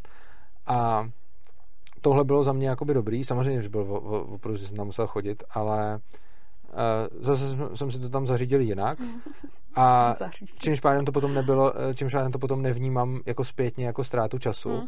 a jsem strašně rád, že jsem na tom Gimplu nedělal to, co jsem tam jako měl dělat. Hmm. Kdybych na Gimplu dělal to, co mi tam říkali učitelé, že mám dělat, tak to by bylo hrozný prostě. To by byla ztráta času a bylo by to děsný.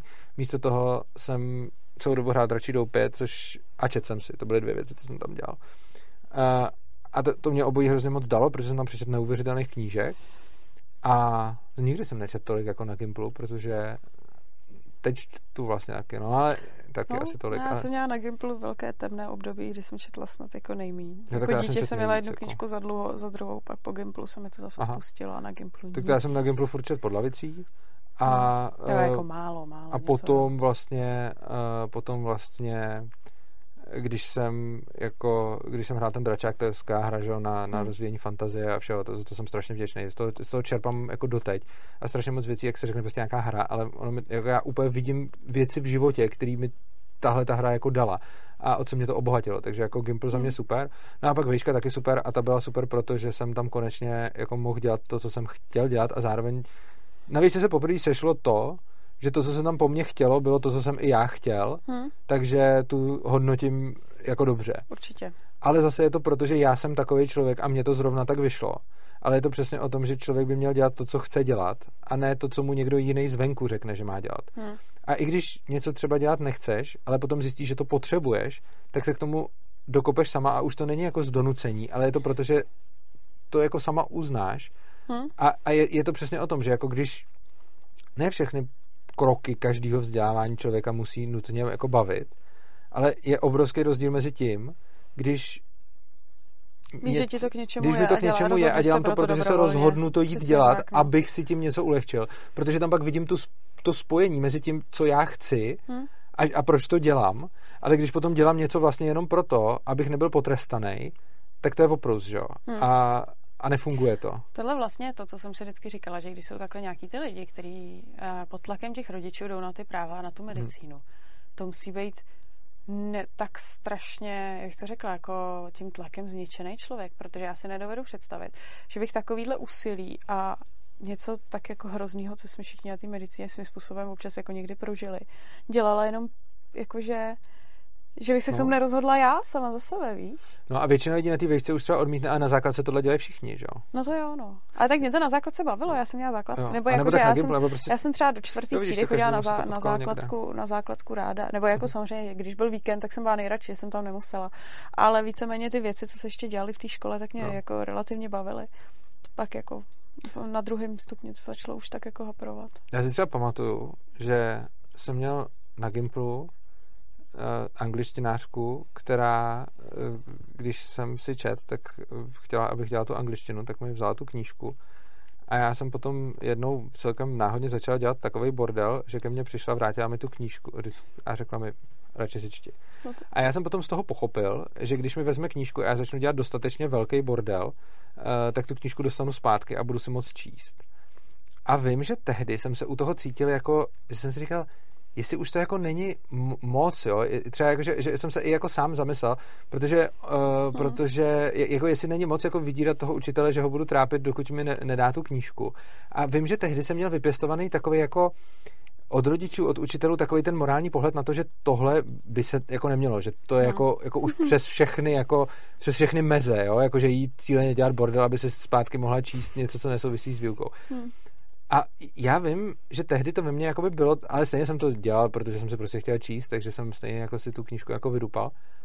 Ale teď mi to přijde vlastně jako adekvátní. E, jako ten učitel přece, jako ty si čteš, chceš si číst, a co má ten učitel, co jako tě nutit k tomu, že to jako no, nemáš když mu, když dělat. mu nekazíš jeho aktivitu, nebo když ostatním lidem nekazíš to, že oni se třeba chtějí učit. A tak já jsem to jsem... začal kazit po té, co mi vzala no, tu knížku, no, že? Tak, to, bylo vlastně, v pohodě, no. to byla vlastně taková jako vydírací taktika na to, že, hmm. že si budu číst, ona potom už jako to pochopila a tak už mi tu knížku potom nechávala, už mi nebrala. Jo, tak to já jsem takový vzdorovitec, která nebyla. Já jo, ale přijde mi to dobrý a přijde mi zpětně, že vlastně jsem za to rád a myslím si, že by takhle mělo uvažovat jako víc dětí a ono je, ono je to prostě o tom, že je, je to takový ten adultismus, že když bychom někomu dospělýmu nutili, co má dělat, a on by pak dělal bordel, dokud ho nepřestaneme nutit, tak je to nějaký jako OK. A, ale jako když to uděláme dítěti, tak ještě jako co si toto dítě dovoluje, že jako si, si jde za tím svým, že když si chce číst, tak si bude číst. A tak, protože dítě má držet hubou jak rok a rozhodně nesmí mít vlastní názor, že jo? No přesně, a tohle, no, tohle je, to, to, to je ten adultismus, co, co, si, co si jako vlastně lidi myslí. Ale když se na to potom podívám jako teď svým momentálním pohledem, tak z hlediska té třídy, a je zajímavé, že já jsem tehdy ten pohled neměl, já jsem si tehdy zdaleka nebyl jako eticky a morálně jistý tím, co dělám. Jakože tak nějak jsem to cítil, ale neuměl bych si to asi vyargumentovat a kdyby někdo za mnou hmm. přišel a začal na mě hodně tlačit, tak bych možná uznal, že to v určitý učitelce bylo blbý, protože jsem si tak jako trochu připadal. Ale teď, když se na to podívám, tak prostě máš dva lidi, jeden z nich je někde, za což je placený a rozhod se k tomu. Druhý z nich je tam proto, že k tomu byl donucený a uh, protože někde být musí. Jako ne přímo tam v té konkrétní třídě, ale obecně v nějaký třídě být teda musí. A teď ten člověk, co je tam jako z donucení, si teda začne číst a ten druhý člověk, co je tam dobrovolně a je za to placený, mu tu knížku sebere, tak to už je drzost jako totální. A když ten potom tam začne hulákat, dokud tu knížku nedostane zpátky, tak jako co má dělat? A mně to vlastně přijde hrozně drzí z pohledu té učitelky teď. A dřív mi to vlastně přišlo drzí z pohledu mě. A ale teď, když si na to vezmeš, prostě když učitelka jako přijde a zabaví dítěti kni- co má co brát knížku prostě jako. Hmm. Víš co? Jako, Jasně, no. Jo, to, mně to, mně to přijde jako by děs docela, jako, že ty, jako, co, co má učitelka, co brát dítěti knížku? Jako, nebo telefony. Nebo telefon, to je úplně jedno, nebo počítač, jako cokoliv. Jako, jako cokoliv. jako ještě chápu, ještě jako chápu to, že když by tam to dítě jako dělalo jako hlasitý bordel a rušilo by jí a ještě i ty ostatní, kdyby třeba měli zájem něco no, takového dělat, no, tak... tak tam je to potom jako sporný. Ale jakože když někdo si v klidu chce dělat něco, a teď ty učitelé jako mají pocit, že jsou v právu, protože jim bylo řečeno, že jsou v právu, protože se tím prošli na té druhé straně. A protože nikdy se nedost... protože oni, hmm. když byli děti, tak měli pocit, že jako děti to dělají špatně, když si chtějí prosadit svou. Ten pocit jim jako zůstal, byť se mu někdy vzepřeli, ale nikdy se jim neotočil ten pohled, že vlastně není v pohodě brát někomu knížku, když si čte. A je jedno, že to je jako dítě, že jo? když tam prostě není dobrovolně, tak jako co, co, co si nemá co číst. Že jo? A tohle hmm? no, takže a, no a ty, eh, ty obětované příležitosti, jako ty, ty, ty náklady, že jo, prostě vždycky je obětovaná příležitost, takže ať, ať udělám jakýkoliv systém, tak bude obětovaná příležitost něčeho jiného a lidi často argumentují přesně tou obětovanou příležitostí ohledně škol a říkají jako no, kdyby nebyla ta škola povinná, tak bych, a tak by někdo, a tak by se mohlo stát a vymyslí jako příběh na to, jak mu vlastně chybělo přesně to, co mu ta škola dala. Ale myslím si, že mnohem takže úplně stejně se dá příklad vymyslet na to, jak mu chybělo něco, co mu ta škola vzala, že protože mu vždycky vezme minimálně ten čas a tam mohl hmm. dělat něco jiného. A potom prostě, když to máme takhle povinný a nastavený, tak to sice hrozně moc ulehčí těm lidem, kteří třeba nejsou průbojní a to, o co přicházejí, je to, co dává ta škola a to, o co by nepřicházelo, je to, co třeba dostanou doma. Ale potom to udělá brutální nerovnováhu na druhou stranu, že vlastně ten člověk, který je k tomu násilím donucený a musí tam chodit, jinak ho odebere sociálka, tak tenhle ten člověk vlastně nemá žádnou možnost, nebo strašně malou možnost, jak jako rebelovat. A potom je to, jak jsem říkal, že vlastně když někdo teda jako hodně jako prote- v té svobodné společnosti, kde už půjdeš jako hodně přes vůli toho člověka, tak čím víc jdeš přes jeho vůli a čím víc se mu to nelíbí, tím větší je pravděpodobnost, že on se teda vzedme a že, že to ustojí. Ale tady, když máš donucenou školní docházku, tak vlastně ta, ta pravděpodobnost, že se někdo vzedme, i když je to hodně proti jeho vůli, je malá, protože on potom může přijít o vlastně všechno, on může přijít o domov, oni ho můžou prostě odtáhnout do nějakého ústavu, ona ho prostě normálně může zabavit sociálka a potom ho stejně donutí tyhle ty věci dělat. Což znamená, že potom vlastně hmm. jako je to mnohem horší, když vlastně ty lidi, jakože v té svobodné společnosti ano, někteří budou přetlačený, ale tady, bude, tady budou mnohem víc přetlačený. Chápeš, jak to myslím? Chápu. No. Souhlasím. Tak jo, no. tak jsme tím asi vyčerpali téma. Fakt, jo, mě to úplně hmm. líto, je to takový strašně dobrý téma, nechceš tomu ještě něco říct? Teďka asi ne. Tak uvidíme, až bude zase nějaká aktualita k tomu. Jo, no, vlastně, jo, aktualita no, je zajímavý, že určitě uh, můžeme se všichni podívat na to, jak teď ty děti, které nepůjdou půl roku chodit do školy kvůli koronaviru, a ty poslední ročníky teda v květnu půjdou zpátky, ty předchozí ročníky nepůjdou, tak schválně. jestli uvidíme v populaci nějaký jako, víš co, jako skok, jako, jako výskyt že by skok, že teď budou nějaký hloupí. hloupější, prostě, jo, no. no, tak. Je, jako, vidíš, jak je to směšný? no. A to, to připadá logicky směšný i lidem, protože spousta lidí třeba podepisuje petice, aby už se ty školy ne, neotevíraly a spousta lidí jako chápe, že to není tak důležitý. Hmm. A je zajímavý, jak vlastně ty lidi Prostě to je taková ta věc, že ty lidi tak nějak jako vědějí, že když teď ty děti půl roku nebudou chodit do školy, že se nic vlastně takového nestane. Hmm. A oni vědějí, že když se všem dají maturity, že se vlastně nic takového nestane, protože se o tom normálně uvažuje. Ale kdyby se řeklo zrušíme maturity, tak se všichni zbáznějí. Že? jo? To- No, jasně, že- no. Tak. No, uh, já bych ještě potom na závěr dala pětiminutovku. Jo, Že bychom jí dali. dobře. Před pěti Na minutovkou závěr. udělám jednu věc, abych na to nezapomněl. No. Chci poděkovat uh, našim divákům za to, že jsme teď dosáhli v tomhletom týdnu 4 tisíc odběratelů, Jo, takže máme super. na kanálu 4 tisíce odběratelů, což je skvělý. Doufám, že, uh, že, Jo. že budete... Jo, děkujeme To je vám. super. Je to proto, že jste se na nás tak koukali, že jste to šířili, že jste to doporučovali dalším vašim známým, takže to dělejte dál, ať máme za chvíli pět tisíc a deset tisíc a čím víc jich budeme mít, tím víc budou naše videa se ukazovat dalším lidem. Tak to funguje. To jo. Tak, pětiminutovku si říkala. Dobře, tak pětiminutovku. Tak eh, je to trochu náročnější Jo, pětiminutovka. a pětiminutovku jsme říkali, že budeme dávat nakonec. Jo. Z toho eh, důvodu, do- no, že přiš- to. Jo, přišla docela jako racionální žádost, eh, že nedává smysl, když máme nějakou, nějaký téma stanovený a na začátku pět minut se mluví úplně o něčem jiném. Uh, jo, asi to dává smysl. Já jsem se vždycky snažila ty pětiminutovky vybírat uh, nějak tak, aby to nebylo úplně jako proti tématu, ale ono bohužel seznam, který mi píšete, nebo občas uh, ty témata pětiminutovek jsou hodně, hodně abstraktní a třeba se nám k žádnému tématu úplně to. Takže někdy, někdy vyloženě musím odbočit od tématu, to bude třeba teď, i když snažila A jsem ještě, no a ještě Hmm. teda vlastně jako prosíme posílejte dál náměty na pětiminutovky, eh, o čem chcete slyšet a budou teda přesunutý nakonec. A pokud si myslíte, že jejich přesunutí nakonec je nějaký blbý, tak nám Tak to taky řekněte pište. a napište proč, protože my jsme jako vzali argument, že Mhm. na začátku je to divný, když se to video posílá někomu, kdo to třeba nezná, tak aby tam měla jednou o něčem jiném, tak pište, pokud si myslíte, že by mělo být na začátku, napište, proč si to myslíte. Tak Jo, a dáme teda dobře. pětiminutovky, já si tady Tak jo. měřím čas. Stopně. Můžem? Jo. Duševní vlastnictví. A, duševní vlastnictví. O, dobře, tak jo. Uh, duševní vlastnictví není něco, na co by se vztahoval NAP, a, uh, ale to neznamená, že uh, produkty duševní práce uh, nemůžou být NAPem nijak chráněny. Co tím myslím? Já samozřejmě v souladu s NAPem můžu s kýmkoliv uzavřít smlouvu o svém díle, a pokud prostě něco vytvořím, tak můžu uzavřít smlouvu s lidma, kterýma to prodávám, za jakých podmínek jim to prodávám. Eh, Můžu uzavřít smlouvu eh, s lidma, jak to můžou používat, jak to můžou šířit, co s tím můžou a nemůžou dělat. A můžu ty lidi potom nějakým způsobem za, eh, za tohleto hm, postihovat, protože v té smlouvě může být jako daná jakákoliv smluvní pokuta, penále a tak dále.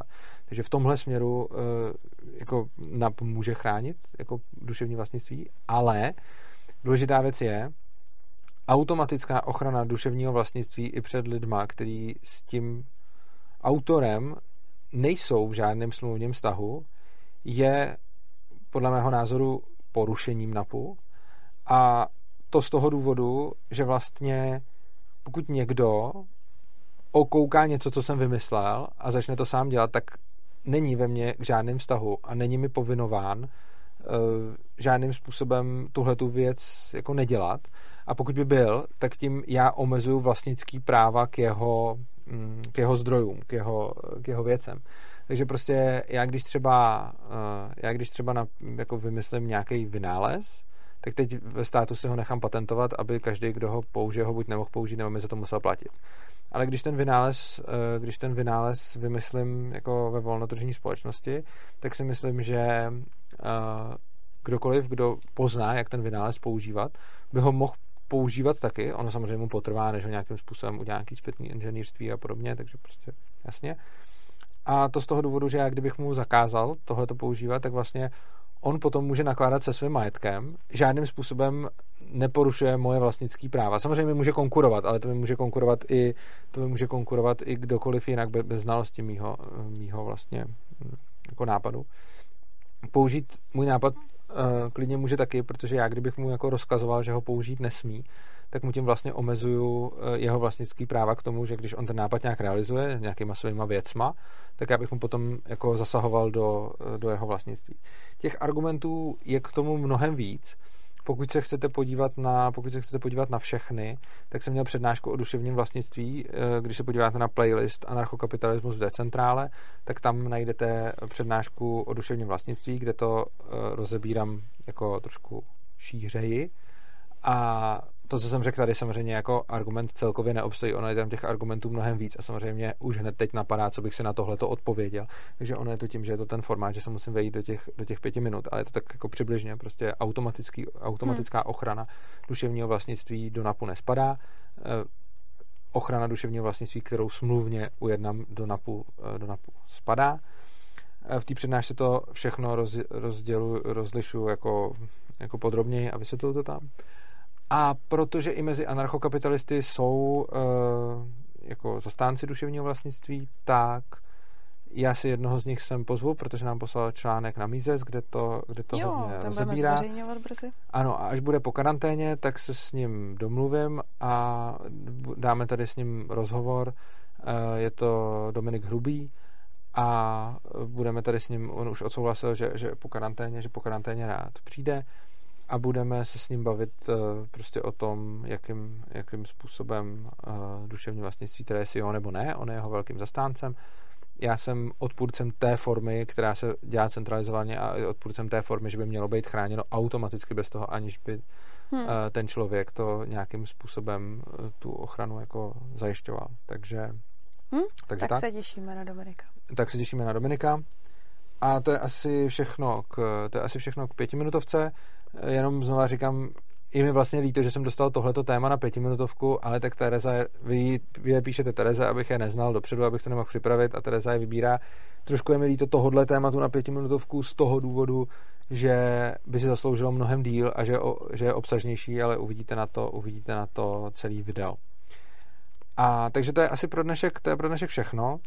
My rozhodně prosíme, šiřte náš obsah, sdílejte tohleto video. Dávejte sledovat. Dávejte sledovat, odebírejte nás, dávejte tomu lajky, komentujte to, protože všechny tyhle ty akce můžou způsobit to, že se to video potom bude lidem víc doporučovat, hmm. že se bude ukazovat uh, že, že, ho, že ho víc lidí bude vidět, takže i vy, když se na to koukáte a třeba s námi souhlasíte a říkáte si, jako tak já už to stejně znám, tak tím, že to někam rozšíříte, tím, že někam pastnete ten link, samozřejmě tím nespamujte nějaký diskuze, tak jenom prostě, kde to jako dává smysl, nebo měli babičce, ale prostě tam, kde to dává smysl, no. nebo pokud máte nějakého kamaráda známého, o kterém si myslíte, že by tohle to pro něj mohlo být zajímavý, tak jim to posílejte, protože čím víckrát se ten link objeví někde na internetu, eh, tím víc eh, se bude tohleto video pak doporučovat dalším lidem, takže vy můžete nám pomoct šířit tyhle ty myšlenky prostě tím, že ty videa budete sdílet, že je budete lajkovat, že nás budete odebírat a tímhle tím způsobem můžete způsobit to, že se dostaneme k více lidem. Jo. Další věc je, že jsme nezisková organizace, doopravdy nezisková organizace, což nebereme znamená, peníze od nebereme státu. peníze od státu, nebereme peníze z Evropské unie, nebereme žádný dotace, jsme doopravdy dobrovolná nezisková organizace, která je živá právě z vašich příspěvků, eh, za který vám velice děkujeme. Eh, děkujeme vám za to, zejména našim pravidelným přispěvatelům, že nám, že nám neustále posílají. A jsou dvě cesty, jak nás můžete podpořit. Buď nás chcete podpořit přímo za tohleto video, eh, dole pod videem najdete eh, linky, najdete tam bitcoinovou, litecoinovou adresu, najdete tam bankovní spojení, takže tam nám můžete zaslat cokoliv, pokud se vám tohleto video líbilo. A pokud se vám líbí celkově naše tvorba, tak na stránce opristavu.urza.cz můžete najít uh, informace, informace o, o tom, podpoře. jak nás trvalé podporovat. A ještě poslední věc teď v rámci eh, koronaviru a nějaký recese, do který, do který se blížíme, bychom chtěli podpo- poprosit všechny naše přispěvatele, kteří nejsou touhletou ekonomickou recesí zasaženi. A máme spoustu uh, přispěvatelů a podporovatelů, kteří zasaženi jsou, což znamená, že snížili naše příspěvky, eh, příspěvky, které nám posílají. A tady strašně moc děkuju, že nikdo zatím pořád ještě někdo příspěvky úplně neodebral. Všichni je maximálně snížili, což mě strašně těší, Super. protože nám tím dávají najevo podporu a i když hmm. si nemůžou dovolit posílat moc, tak nám posílají aspoň méně, za což fakt děkujeme, to je skvělý. A to, já jako tohle hmm. si nesmírně vážím, že za celou tuhle dobu nám neubil ani jeden z pravidelných podporovatelů. To je super. Každopádně řada z nich musela na, na, nastavit eh, menší částku a posílají nám teď v době krize míň. Takže prosíme vás, který třeba máte, nebo jejichž biznis to nezasáhlo, nebo dokonce máme mezi přispěvatelmi i někoho, jehož biznis to zasáhlo pozitivně, jestli byste nám uh, neposlali tentokrát výjimečně, nebo výjimečně, dokud neskončí krize, nějakým způsobem víc, aby jsme mohli dál tvořit a aby jsme to nějak společně překlenuli. Takže tím vám děkujeme a děkujeme hlavně všem těm, kteří se to udělali, protože minulý měsíc tím, že jste nám pomohli a poslali jste nám někteří z vás víc, eh, se to nakonec krásně dorovnalo. Takže svobodný přístav dál funguje, můžeme dál tvořit a děláme všechno, co můžeme, aby jsme vám dodávali kvalitní, kvalitní obsah. Tak jo. Tak jo. Tak děkujeme, že jste sledovali. A Mějte se krásně a užívejte si života.